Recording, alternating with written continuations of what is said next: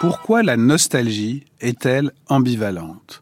On sait ce que veut dire le mot nostalgie. Le mot nostalgie, c'est le désir du retour, c'est le désir de revenir, de revenir quelque part, dans un endroit que l'on a quitté et que l'on regrette, où l'on a été heureux. Alors pourquoi nous semble-t-elle impossible? Pourquoi nous déchire-t-elle à ce point? C'est évidemment, c'est pour une raison très simple, c'est qu'en fait on appelle nostalgie non pas un mouvement dans l'espace, le désir de revenir dans un endroit qu'on a quitté, comme s'il suffisait de reprendre le retour d'un aller, le billet aller-retour, c'est surtout le désir de revenir en arrière dans un endroit qui est inaccessible, peut-être d'ailleurs pour une raison spatiale ou politique présente, parce qu'on nous interdit d'y revenir, c'est le cas des exilés, mais de façon plus générale parce qu'il s'agit d'un retour impossible dans le passé. Le passé est quelque chose d'inaccessible. Le cœur de la nostalgie n'est pas réservé aux exilés, même si pour les exilés, il est produit volontairement, il est produit comme une forme de torture par d'autres humains qui nous interdisent de revenir dans des lieux que nous aimons avec des personnes que nous pourrions retrouver. Il y a alors une double cruauté. Mais tous les humains sont soumis à l'ambivalence de la nostalgie temporelle pure, parce que le passé est quelque chose d'inaccessible,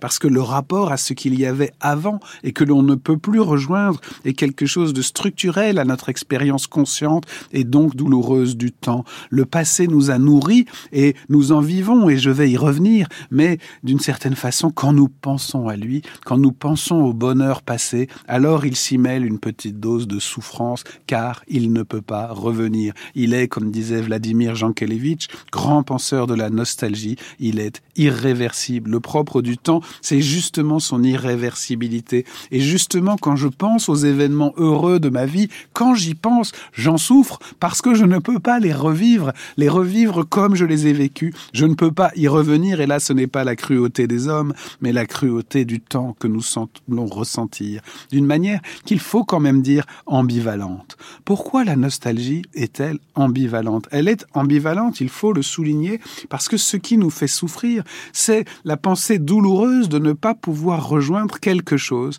qui nous a fait du bien, quelque chose qui est quand même de l'ordre du bien. Nous n'avons pas la nostalgie de ce qui nous a fait du mal. Cela peut nous faire souffrir aussi, c'est plutôt la souffrance de la répétition, du traumatisme ou aussi du remords quand il s'agit de la souffrance que nous avons nous-mêmes infligée, de la faute que nous avons commise. La nostalgie est ambivalente car elle est la pensée douloureuse de quelque chose de bienfaisant, inaccessible dans le passé, mais qui nous porte encore malgré tout dans ce qui nous fait tenir. Et les philosophes du revivre, les philosophes de la mémoire nous ont montré aussi que le souvenir du bonheur nous soutient toujours implicitement. Si nous le regrettons, il est aussi encore là sous une autre forme que sous cette forme du regret conscient. Le passé bienfaisant est aussi là tacitement dans l'ensemble de ce qui nous soutient. Lorsque nous en avons la nostalgie, nous pouvons nous souvenir qu'il est là aussi d'une autre façon. Bien sûr, la pointe de la conscience temporelle explicite est une souffrance,